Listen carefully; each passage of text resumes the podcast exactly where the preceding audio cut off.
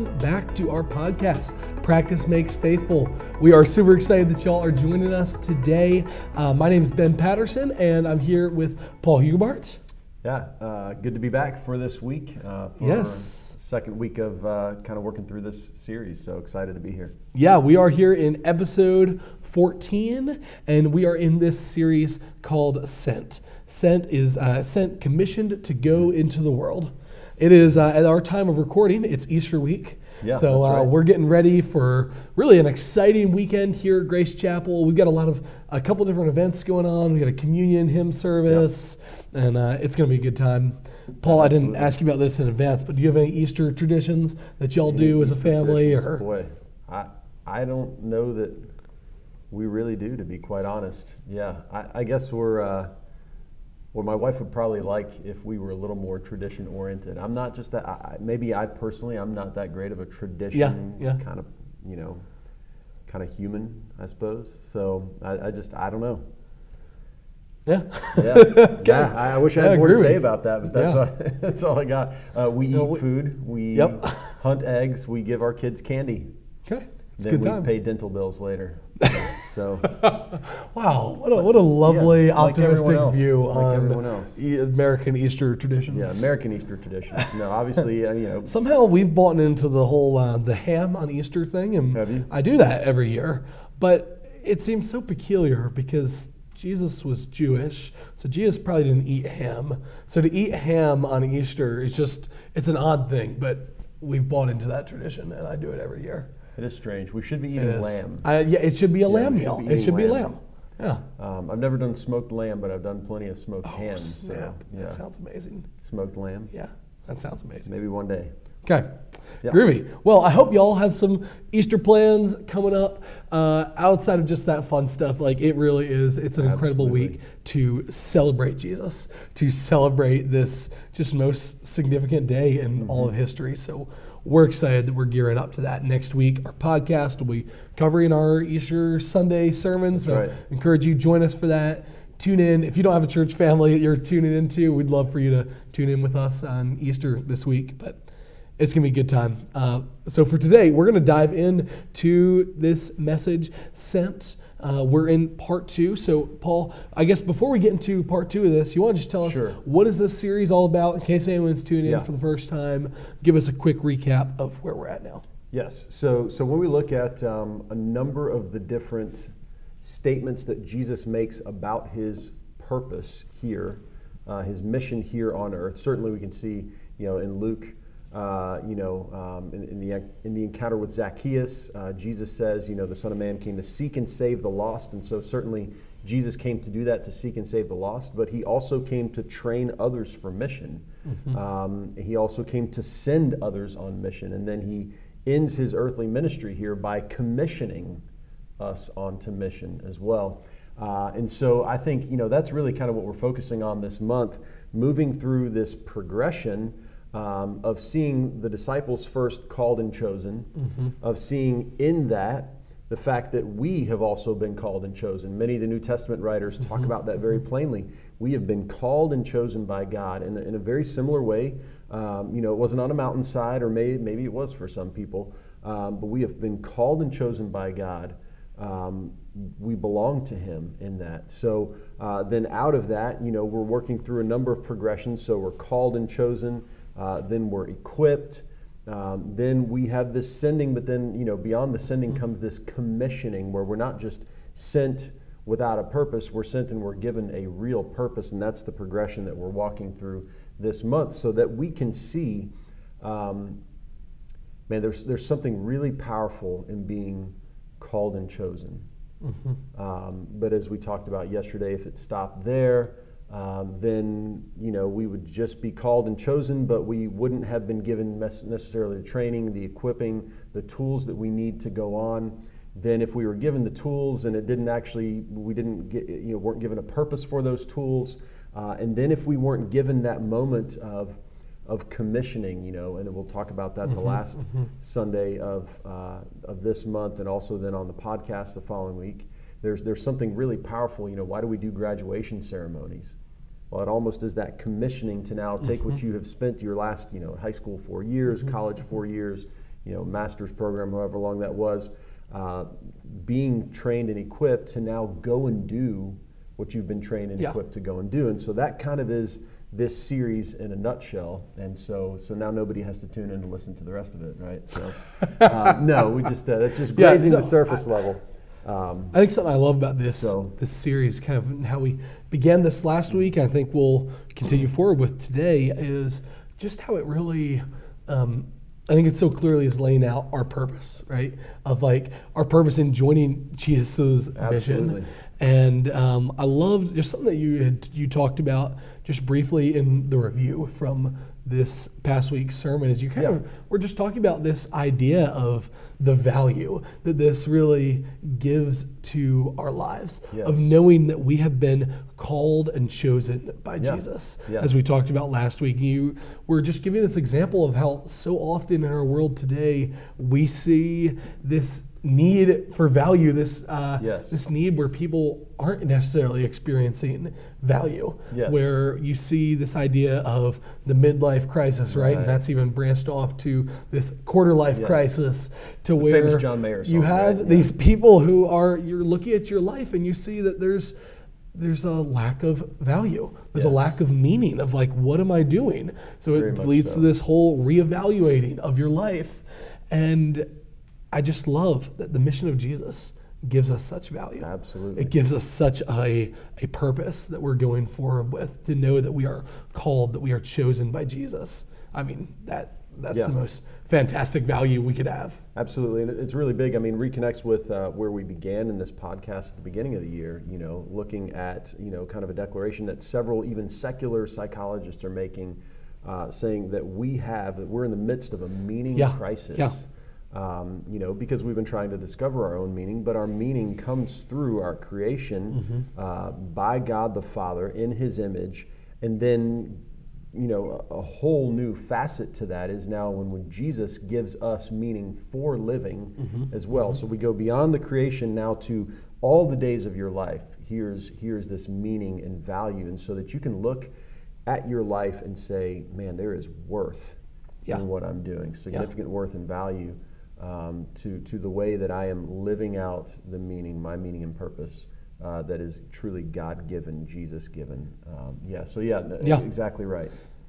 so we really started off in this series with that idea of Mm-hmm. um, that we are we are chosen by Jesus. We're called. We're chosen. So tell us about how we moved into what we moved into this week in uh, this week's message. Yeah, again, I, I kind of began with, um, you know, with facetiously talking about, you know, what, what if we, you know, those of us who are parents, uh, we had decided to have kids, so there's that moment of choosing. And then there's even that, that there comes these moments where we think about what, what are we going to call our kids? What are we going to name our kids? And there's, there's, uh, there's significance in that calling and that naming. And so, you know, kind of use that to say, well, that's, that's kind of like a choosing and a calling, right? You know, so we, we decide we'd like to have these children in our lives. And uh, what if we, uh, as parents, decided that, you know, in that moment we had done all that we needed to do as parents? Well, we, we decided to have kids.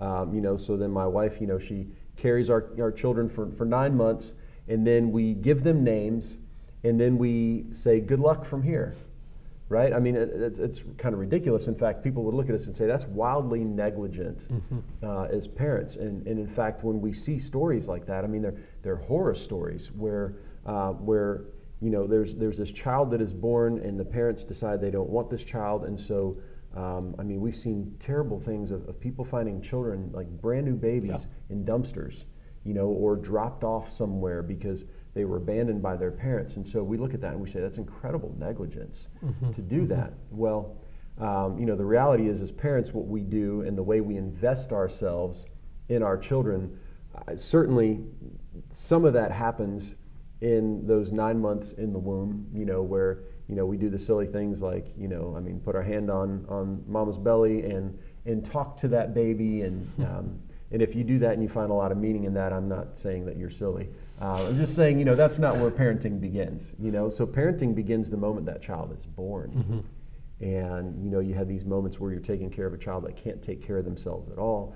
And then as they grow, they start to be able to take care of themselves a little bit more and they develop a little bit more independence. And so the way you parent, the way you train, the way you teach, and the way you equip, and even the things that we're teaching, training, and equipping for, uh, they change over uh, the, the, the, kind of the growth span of that child. Mm-hmm. But that is where, you know, from birth, and then I kind of joked about, you know, through 18, and I said, in, in reality, we all know as parents, you know, and my parents know this with me, you know, your parenting goes on well beyond 18 mm-hmm. uh, in the way that you engage with your children. But in that, we know that it's not just the calling and the choosing. Yes, that has incredible significance because that's where it begins.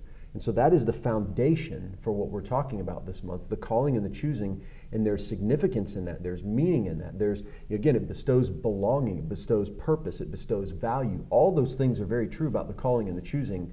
But it's what comes after the calling and choosing yeah. that really yeah. then sets the course forward. And so, um, you know, so as parents, we know that to be true.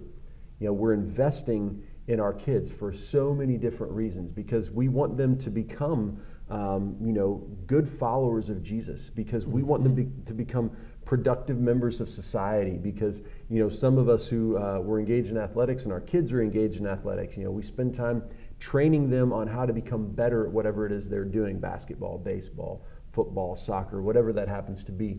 Academically we're helping them do homework. Mm-hmm. you know all these things that we're doing to, to invest in our kids uh, for the sake of helping them become the people that they were created to be in a sense you know and cer- certainly as parents we get that wrong all the times we, you know we, all the time we just we do our best in that but we have yeah. this hope and desire in yeah. that well um, you know in, in, this week's message and you know certainly what we'll talk about for the rest of the podcast we see jesus very plainly, you know, having that moment of choosing and calling or calling and choosing with his disciples. But then we see throughout the rest of the gospel accounts, you know, after that calling and after that choosing takes place, we see Jesus begin to invest in these disciples mm-hmm. in very measurable ways so that he will teach, train, and equip these guys. And so, really, that's what we looked at, uh, you know, I think uh, this past Sunday is that yes, we are called and chosen by God, by Jesus. Um, but just as Jesus' disciples were taught by him, trained by him, and equipped by him for the mission that lay ahead, we, as followers of Jesus today, are still taught, trained, and equipped as we go by God Himself. But then there are other ways that ha- that happens as well. And so that, that really was our, our focus for this, uh, this past mm-hmm. week's message. That's good. That's good. So let, I guess let's talk about that a little bit more. Of um, so kind of this idea that you talked about of Jesus really was apprenticing his followers. Yes. I mean, think you have the parent training their child. Like what what did that look like? What model did Jesus use on that? Yes. Like how did he apprentice them or disciple them? Right? Is there yeah. word that yes. you might use? Yeah. In fact, um, you know, I talked about uh, that the word disciple um, often is translated students, and, and that's, that's okay. Um, what, what we do sometimes, I'm afraid, when we make it student in the English language, is that we make it seem as though it's just about learning, just about a learning mm-hmm, experience. Mm-hmm. In fact, that's the way we've treated a lot of, you know, a lot of discipleship within churches. Mm-hmm. Is we assume that if we have taught people the right things, then they're going to go do the right things. Yeah. Right? And that's just not really the way it works. You know, mm-hmm. so the word apprentice is so much better in that when we're really trying to understand what it means to be a disciple. Mm-hmm. And you know, I love the word disciple because it's it's a Bible word and I believe we ought to use Bible words as much as we can, but sometimes we have to make sure we understand what those Bible words actually mean. Mm-hmm. You know, so again, when we talk about discipleship here at Grace Chapel, we use the Real Life Ministry, Ministries definition of what it means to be a disciple. It's one who is following Jesus, being changed by Jesus, committed to the mission of Jesus.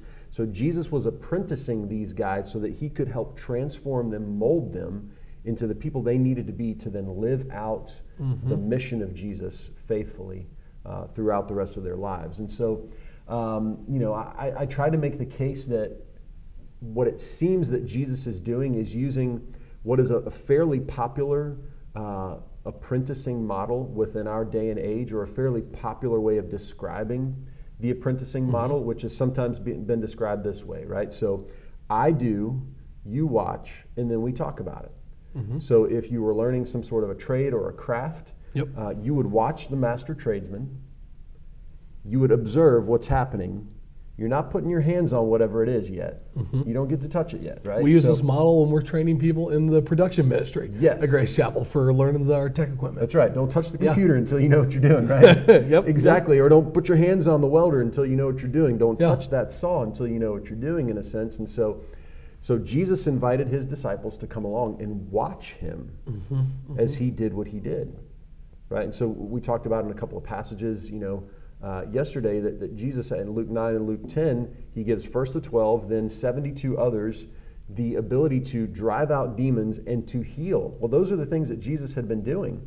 He was going around healing people as he's proclaiming the kingdom of God. Yeah. So as kind of a uh, you know a way of testifying to his identity and what was happening among them, he's proclaiming the kingdom of God, but then saying, "Watch, here's how I will verify that I am who I say I am, and that the kingdom is really coming. I'm driving out demons, so uh, pushing out the influence of evil in a sense, and then also um, restoring people to wholeness." And so, you know, these were evidences of the kingdom being among them. So, Jesus, when he sends first his 12 out in Luke 9, he gives them the ability to heal, drive out demons. And then we see the 72 others in Luke 10 do the same thing. So, those were the things Jesus had been doing. They had been watching and observing. So, that's the first one. I do it, you watch me do it, and then we talk about it.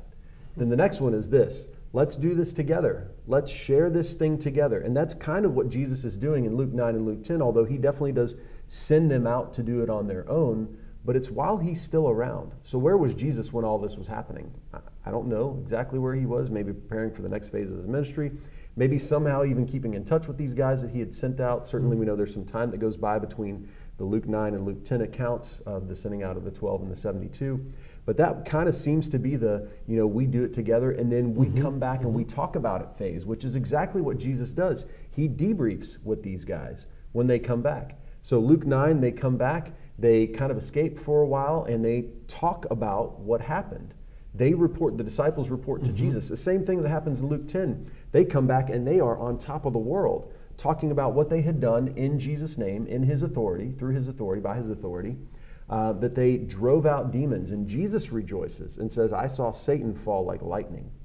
Right? I mean, he rejoices Yeah. with what happens and he praises God for what happened as these little ones, is what he says. He calls them the ones that had been his disciples, his students, mm-hmm. his apprentices, or were his apprentices at that point in time, as they had gone out and done the things that he was doing. And then they came back and they talked about it together. And mm-hmm. then there was the day coming for all these disciples, these apprentices, where Jesus was going to send them out and they were going to go do on their own. Right? So you've got this, you know, I, I do it, you watch, we talk about it. We do it together, we talk about it. Then we have the you go do it and then let's talk about it. You know, and that's that's kind of how Jesus uh, spent spent his time. You know, I mean, Luke 8 is another great example of the, you know, I do it, you watch, we talk about it as he shares with them the parable of the sower Yeah. and then Yeah. has this conversation with them about the parable, sort of like an offline conversation. So he's sharing this parable with a whole bunch in front of a large crowd, right? So he shares the parable in front of a crowd. Then his disciples were a little bit confused, so they came and found him, and he explains the parable to them, his disciples and some others, it seems, that, that, that were there as well. And so you have these kind of moments where Jesus is doing what he does. He's preaching, he's teaching, he's uh, performing miracles, he's driving out demons. The disciples are watching, they're talking about it, and then comes the moment where the disciples are called to go do that same thing. Even the proclaiming the kingdom, that was all about preaching. They'd been listening to Jesus preach and teach as a rabbi. So now they model what he was doing. And so I think when we talk about the method that Jesus uh, was using, it's very much an apprentice, uh, apprenticeship style method. It's watch me do this, let's talk about it. It's let's do this together, let's talk about it. You go do it, let's talk about it again. So that every step along the way, you're being taught Yeah. the right things, you're being trained in it, and now you're being given the tools that's equipping to go do it yourself as well. I love that. I mean, I know I've seen in my li- in my life how brilliant that model is. Mm-hmm. Yes. Yeah. Um, that is how I have been like trained in ministry. I would say. I mean, certainly I've had people work with me on discipleship on that as well. But like, I just think of very, very directly of how I have learned youth ministry and how I've worked with Rocky and with so many others in Grace Chapel throughout the years to where I started out in high school where I think the first ministry Yeah. thing I was brought into was serving in a second grade small group. Yeah. And John Shamblin like recruited me for that and brought me into that. It was my first time ever doing really anything in a ministry mm-hmm. role. Mm-hmm. And then that slowly grew and grew to enjoy that and continued with children's ministry till Rocky kind of started to pull me into youth ministry. And it started like we worked through that model together. Like there was a there was a level of he was doing it and I was I was learning. It was a teaching component there in the beginning. I think of that throughout my high school years. And then we started to kind of move into a stage of we were doing ministry together. And he was um, you know, still continuing to teach me different things, and we work together on a lot of things. And mm-hmm. then now to where I'm at, and he has really kind of empowered me to run certain aspects of youth Right. ministry, and it's just it's been a beautiful model in my life that. Yes. Honestly, I even think of my own my direction in college to where I started taking some classes and Yeah. started to think, wait a minute, I've learned a lot of youth ministry. I want to major in something else that led to my choice to major in uh, counseling because I'd already been apprenticed in youth ministry. Right. And I've been taught so much through this model. So I just, I can just see in my own life the brilliance of that. Um, as someone who I wouldn't have thought in high school I was going to go into ministry. I would have never thought that was going to be my career path. I wanted to be in culinary, I wanted to be a chef. And through that model of how Rocky and so many others trained me here at Grace Chapel, it, it altered the trajectory of my life. Yeah. Um, so I just, I think it's brilliant. Yeah, we have uh, several other stories. I think of, of some that came up through the youth group that, that I Yeah. think you know developed in a, in a very similar way. That you know if they were here, they could share their stories as well. You know, I think my story is somewhat similar too, in that um, you know I when I began my, my time in ministry, um, you know I. Uh, I certainly wouldn't have had in mind that I would be, um, you know, preaching primarily today as, you know, kind of Yeah, the way that I lead and, and engage and that, that that would be one of my biggest uh, ways of ministering to a congregation one day. Um, you know, but it was through uh, the first uh, lead minister that I worked with, his name was Steve Fox, uh, who said, um, you know, very early on in my ministry time, I think you need to preach once a month. And I, no, I don't.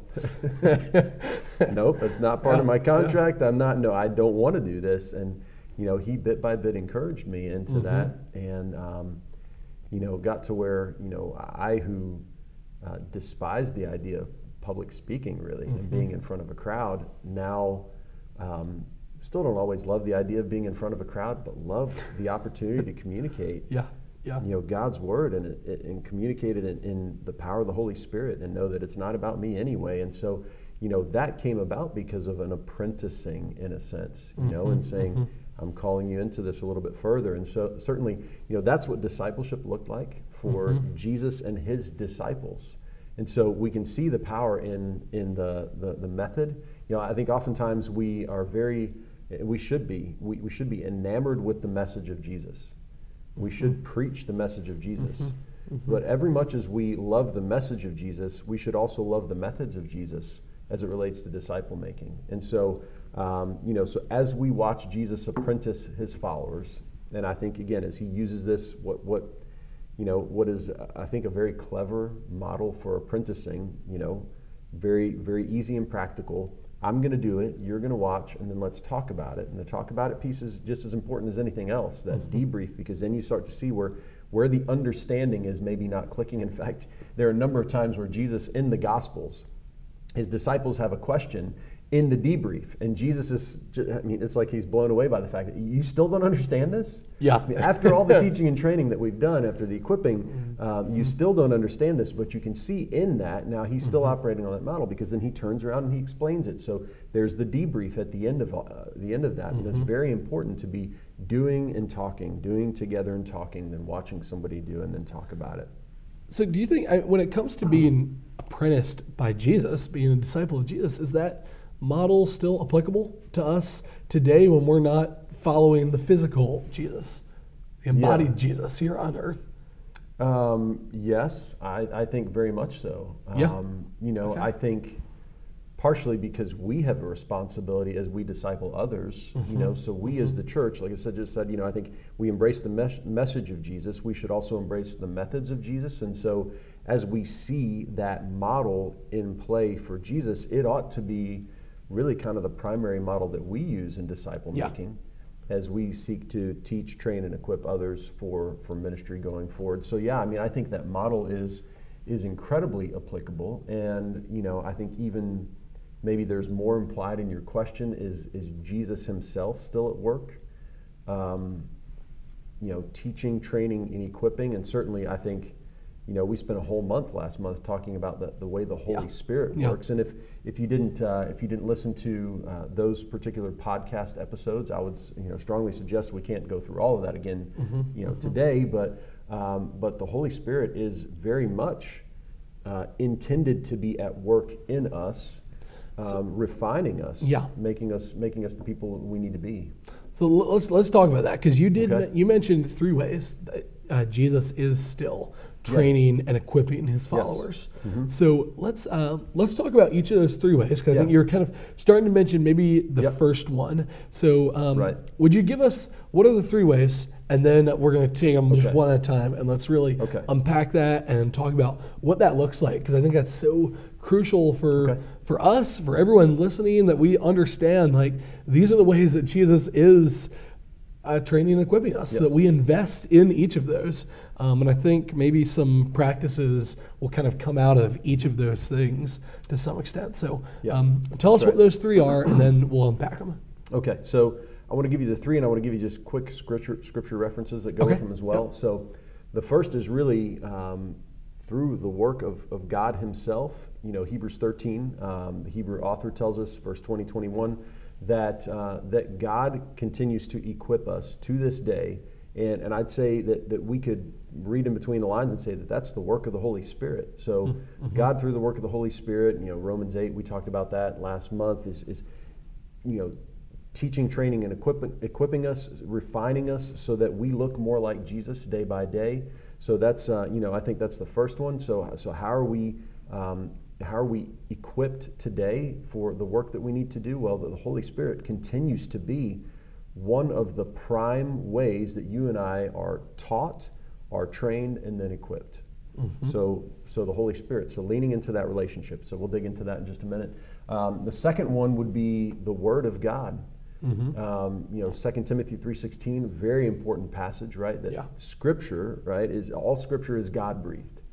So we're leaning into that belief. All Scripture is God breathed, and then Paul says it's useful for training. So that's one of the words that we've been talking about. He gets them in a different order, but he says training, rebuking, correcting, uh, or teaching, rebuking, correcting, training, and, and righteousness, so that the servant of God may be thoroughly equipped for every good work. So thorough equipping, every good work. So that is by being in Scripture that that, that, that happens. And then the last one from Ephesians chapter 4, um, you know, we have what sometimes, sometimes is called the APEST model, which really is the, you know, these leaders within the church were given to the church by Jesus himself. I mean, that's what Paul says. Christ gave to the church himself. Um, you know, gave the apostles, uh, gave the prophets, the evangelists, the pastors, and the teachers for the work of equipping the saints, equipping the body, his people, for works of service. And so, um, so you have those three just real quickly. Uh, again, we have first, we have God himself through the Holy Spirit. And second, we have through the work of the Word, Scripture, and then through the work of the church that God is at work equipping disciples today. Awesome. Awesome. So, yeah, let's, so let's talk about each of those, and let's uh, maybe really get practical with that. Yes. kind of what that what that looks like. So, what does it look like through for God Himself through the work of the Spirit to train and equip us? Yeah. So, um, so in Hebrews 13, the Hebrew author talks about Jesus um, in the sense of being the great shepherd of the sheep. I mean, I think that's a, that's a, a really powerful image. You know, we think about uh, shepherds and elders within churches, we know that the head shepherd or the great shepherd is Jesus. David says about God, it says, Your rod and your staff, they comfort me. And the, the rod was thought to be this guiding tool that is used so the shepherd will use the rod to guide the sheep and to steer them in the right direction. Mm-hmm. And so, you know, we have this imagery here of Jesus being the great shepherd of the sheep. And so then he says as well with that, he says, May the God of peace, who through the blood of the eternal covenant brought back the, from the dead our Lord Jesus Christ, calling him now the great shepherd of the sheep, he says, equip you with everything good for doing his will. Right? And then he goes on to say, And may he work in us what is pleasing to him through Jesus Christ, to whom be the glory forever and ever. Amen. I mean, that is, uh, you know, the Hebrew author in, in these kind of glowing, kind of flowery words saying, here is what God is continuing to do in us. Now, Yeah. keep in mind that the Hebrew author is writing after Jesus has um, he has he has died, he's been crucified, um, he's been buried, he's been you know he is risen, and he is also now ascended. So Jesus is not around in the flesh at this time when the Hebrew author is talking about the equipping work of God being ongoing. Mm-hmm. Okay, so we don't have God in the flesh. We don't have God in a body. We don't have Jesus mm-hmm. in the mm-hmm. flesh. Um, but we do have the Holy Spirit working to continue to equip His people, according to the Hebrew author, with everything good for doing His will. Mean, that, that's a huge statement that I think we, we ought not to pass over quickly. That God continues to be at work to equip His people with everything good for doing His will which is to live out the mission of God on this earth. Yeah. Live out the mission of Jesus. And Yeah. so, just as Jesus invested in his disciples, you know, we talked about last month, and again, I think this is such such a, a big thing that we can't gloss over. You know, Jesus in the Gospel of John, as he's getting ready to leave, tells his disciples, It's better for you if I go, because then I will send the advocate. Yeah. And we, we fleshed that out last month why it was better because Jesus in the body could only be in one place. The Holy Spirit in our bodies indwelling us can be everywhere that believers are. So the work that Jesus was doing with his disciples as he was with them in the flesh is the same work that the Holy Spirit is doing in us as he's with us indwelling our bodies. Uh, he is with us doing the same work that Jesus was doing. And so, right here, very plainly, part of that work is to equip us through the indwelling power of the Holy Spirit with everything good for doing His will. So that's the first thing, and I think we we have to acknowledge that. I mean, I think I think we should not just acknowledge it; we should celebrate it. That God continues to do through the indwelling work of the Holy Spirit the work that Jesus was doing in the body with His disciples in the years that He walked the earth with them. Uh, That's that's a big, big thing for us to celebrate and acknowledge. Yeah, that's really good. So can can we get can we take that one more one more layer and stay in that for a minute? Yeah, okay. And um, I want to get a little bit more, even just a little bit more practical. And can you give any any example of? I mean, I don't know, just how that how that might actually practically look in a person's Yeah. life to be trained and equipped through the work of the Spirit. Yeah. Um, And something, I know Yeah. we talked a lot about this over in the last series, so certainly I'd encourage y'all to go back and check that out again. But um, I'm just what that might like if someone's listening and thinking that, man, I would I would love that. I would love Yes. to be experiencing more of that. What's what what's a step that would take towards that? Yeah, I- I, I talked, like? uh, you know, last month about the need to be sensitive to the voice of God, Mm-hmm, the, the voice of the Holy Spirit in our lives, and, and so just maybe the I can speak on a very practical level. The the decision I made, um, and continue to make an honor to this day, that when I believe the Holy Spirit is calling me to do something, I say yes to it, even if I might be wrong.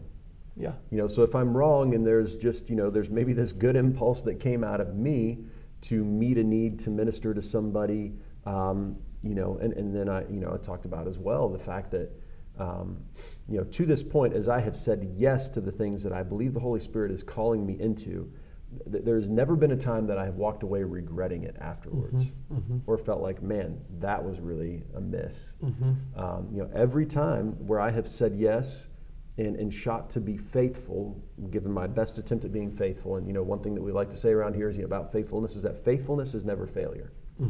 So my best attempt at faithfulness is not failure, and I think God rewards those, even even if maybe we were not attentive to the voice of the Holy Spirit, but we're hearing something within ourselves. Um, you know, and, and, and I try to weigh those, you know, because obviously if it's if it's a bizarre idea, I, I try to be kind of careful in that, and I will maybe come back and revisit it. If I continue to feel convicted, then I I go with it. And so um, here, here's the great thing about that is that as I have as I have been living that out for the last uh, several years at this point, I do believe I'm becoming more sensitive to the movement of the Holy Spirit within my life. And so it's something that, you know, maybe is a, you know, we talk about equipping in the sense of tools. So I think mm-hmm. I'm actually then being equipped to better hear the Spirit yeah. at work in my life yeah. by saying yeah. yes. And so I think it really is. It's, you know, practice sensitivity and then practice faithfulness. Yeah. And, and if, if you're wrong, again, I'll ask the same question I asked last month what would you rather be wrong about? Well, for me, mm-hmm. I would rather be wrong in believing that I heard the voice of the Spirit calling me to do something, especially something that was good, and I went ahead and do it, did it, and I was wrong on the side that it, you know I erred in thinking it was the Holy Spirit, and it was actually an idea that came from inside of yeah. me, yeah. as opposed to the Holy Spirit was calling me to do something, and I said no to that. I love that. And because of that, I was wrong, and I actually quenched the Holy Spirit. I don't want to quench the Holy Spirit. I want to say yes to the Holy Spirit. And so, yeah. you know, as we're saying yes to the Holy Spirit, my my firm belief is that you know if God calls us to do something, He gives us what we need to do it. Yeah. So the Holy Spirit calls you to do something, He gives you what you need to do it. Well, that's a moment of training and equipping that happened right there through the power of God. I love that. You know, I just think of in my own life, I had an instance this past week of where I'd say of training from God through the Spirit. Of I. Uh, I've shared this several times. I love journaling, and yeah. um, I love going out. Not that I'm great at journaling, but I do really. I'm very. I find it as very beneficial practice in my life. And um, I this past week just took an afternoon, went out to a park where just went out and just quiet, just in the mm-hmm. presence of God, in the presence of the Spirit. I was out at Poole's Mill Park for anyone yeah. local around here. I love that spot and just sitting there by the river. You got like the the raging waters there, yeah. and I'm just sitting there and just meditating, just trying to listen for the voice of God. I'm journaling some things and just thoughts that I'm having. It was just this moment of in my own life of feeling like I was being trained and equipped through the work of the Spirit and just yes. came out of there with a lot of clarity on some direction that I needed to take in my life going forward. So maybe it could look like something like that for y'all of just taking just taking a few moments of just being quiet there, being still, of just meditating, contemplating. Um, that's yep. is one way that might look in my life of the that aspect of training. Yeah. So let's look at the next one. Okay. Um, yeah, that first way of training through God Himself through the Holy Spirit. Second one is through the work of the Word, through the work of the Word of God through Scripture. Uh, so talk about that. What is what is, what does that look like? Um, share a little bit about that. Yeah, so just uh, r- real practically, I mean, Paul is actually reminding Timothy in 1 Timothy 3, uh, he begins in verse 14, reminding Timothy um, about the way that he became convinced and convicted, in a sense, um, about uh, the goodness of God and the message of Jesus, and it was through engaging with the Holy Scriptures. Now, I'm not sure exactly what Holy Scriptures that um, Paul may have been referencing. There probably were at this time some of the early New Testament writings around, mm-hmm. but most of what Paul is probably referencing are, is actually the Old Testament Scriptures mm-hmm. at that point. So he actually says to him, he says, As for you, continue in what you've learned and become convinced of, because you know those from whom you learned it. So I think you know there's probably some teaching uh, out of the scriptures that was taking place. You know, mm-hmm. we know that Timothy had some faithful family members that he was around that were teaching him. I believe his grandmother had taught him uh, some, and then then you also maybe now have this engagement with Paul, the apostle. Is he, is he referring to himself as well? Although Paul says, you know, from infancy you have known the Holy Scriptures. So if it's from infancy, then he's definitely talking about the Old Testament Scriptures. But he says this about those, he says, which are able to make you wise for salvation through faith in Christ Jesus, which is kind of interesting that, uh, that Paul refers to the, the Scriptures, even if they were the Old Testament Scriptures, saying, these will lead you to Jesus, which mm-hmm. you know I think mm-hmm. I think we believe that um, you know uh, without committing what some call the Christological fallacy, we, we do believe that all Scripture is pointing to Jesus. uh, in, in that way. And so um, I may have opened a can of worms with that term for some. Um, but, uh, but, but then Paul goes on to say this. He says, All scripture is God breathed. It's useful for teaching, rebuking, correcting, training in righteousness, so that the servant of God may be thoroughly equipped for every good work. Mm-hmm. Now, if we believe that's true, and I know that there, there, are, um, there are some who uh, around in our day and age that question, uh, and that's not a new thing. People have always questioned the inspiration of Scripture or God breathedness of Scripture, whatever it is. People have always questioned that, but, but we believe that firmly, that all Scripture is God breathed. Mm-hmm. Um, we believe that Paul was pointing that out plainly to Timothy and then us as well, that Scripture is inspired by God. The Holy Spirit worked to inspire Scripture. Therefore, it calls us into this place now where we, mm-hmm. as we engage with Scripture, um, we're being trained, we're being taught. Sometimes Paul says even corrected, which is part of teaching and training. Sometimes rebuked, which is part of training, by the way, as well, so that we, as servants of God, can be, and this is huge, thoroughly equipped. I mean, think about the absoluteness of the language that Paul uses he says thoroughly equipped. Mm-hmm. You know, to be thoroughly equipped is almost like an above and beyond level of, of equipping. Mm-hmm. You know, he doesn't say adequately adequately equipped. He mm-hmm. says thoroughly equipped for most good works that come around. He says every good work, and he says in Scripture that equipping takes place, or really as we engage with Scripture, that kind of equipping takes place. And so, you know, I, I mean, if we're going to try to get somewhat practical with this one, it's I mean be devoted to reading Scripture. Yeah. I mean, truly yeah. be devoted to reading of Scripture and, and, and read it for the purpose of learning what God has to teach you. You know, I, I think um, we, uh, we are more and more trying to, um, I was to say push our folks. I mean, push is not a good guide, guide our folks here at Grace Chapel to engaging Scripture with a method like the Discovery Method, mm-hmm. Discovery Bible Study, or Three Thirds. There are several other methods that engage in a very similar way. What most of those have in common is this they ask several really important questions. The first one that they ask is, What do we learn about the nature of God as we engage this passage of Scripture?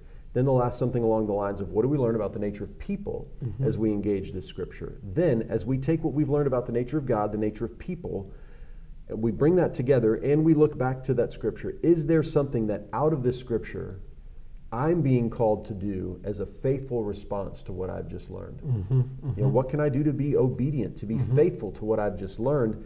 And then we're committing that to others. Here's what, here's what I believe God is calling me to do to be faithful. Well, as you practice faithfulness to, we talked about the Holy Spirit already, maybe the leading of the Holy Spirit, as we now practice faithfulness to the things of Scripture, which were inspired by the Holy Spirit, to the Word of God, we now are again trained and equipped mm-hmm. in that moment. So we were taught. Then, when we put it into practice, that's where the training and equipping uh, comes into play. Mm-hmm. So, you know, I think just at a, at a very practical level, again, is, you know, man, one, if, if you don't have as a regular routine um, a time where you sit down daily to read Scripture, to be taught, so that you can then be, through the engagement with Scripture, trained and, re- and, and, then, uh, and then equipped. Um, man, you're missing out on what God wants to do in your life. Because yeah. again, Jesus is still at work, yeah. teaching, training, and equipping. But we have to be, um, we have to be recipients of that teaching, training, and mm-hmm, equipping. Mm-hmm. It, it, requires receptiveness and a response on our part. I love that. That's really good. That's really good. So I think that's a pretty that's a pretty mm-hmm. straightforward mm-hmm. one as a step for us of yep. finding finding some time in your life and whatever that looks like. And for a lot of us, I know for me, it's a it's a morning practice. Um, if that's mm-hmm. what that looks like for you, that, that's awesome. Some people do that in the evening, but of just finding a time to regularly engage in Scripture yes. um, in your life as a rhythm of your life.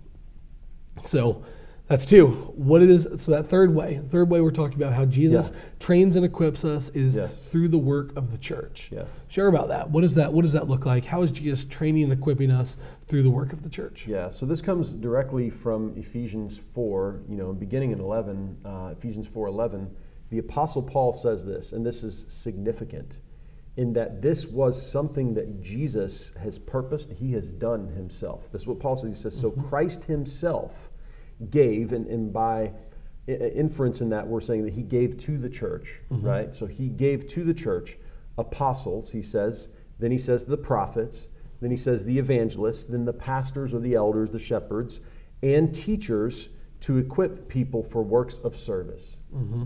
So Paul says, in Jesus' grand design for the church, he actually gave these different types of leaders to the church for the purpose of equipping people for works of service. Mm-hmm. And so, in that, we see very plainly that the church has a responsibility, that church leadership has a responsibility, that people gifted this way have a responsibility to look for others to equip for mm-hmm. works of service. Mm-hmm. You know, uh, sometimes I think um, where, where the church has really uh, fallen short at times, and and and it's you know there, there, I think there's plenty of blame to go around on this one. You know, so you can blame the leaders, and sometimes we can put blame on the followers and others. But, but we have been uh, very quick to um, to say, well, let's let, let's have the church hire some folks, and we're going to have them do most of the work of ministry. Mm-hmm right? And so uh, then by giving, people feel like, well, I'm, I'm doing something to support the work of ministry, and I don't really need to do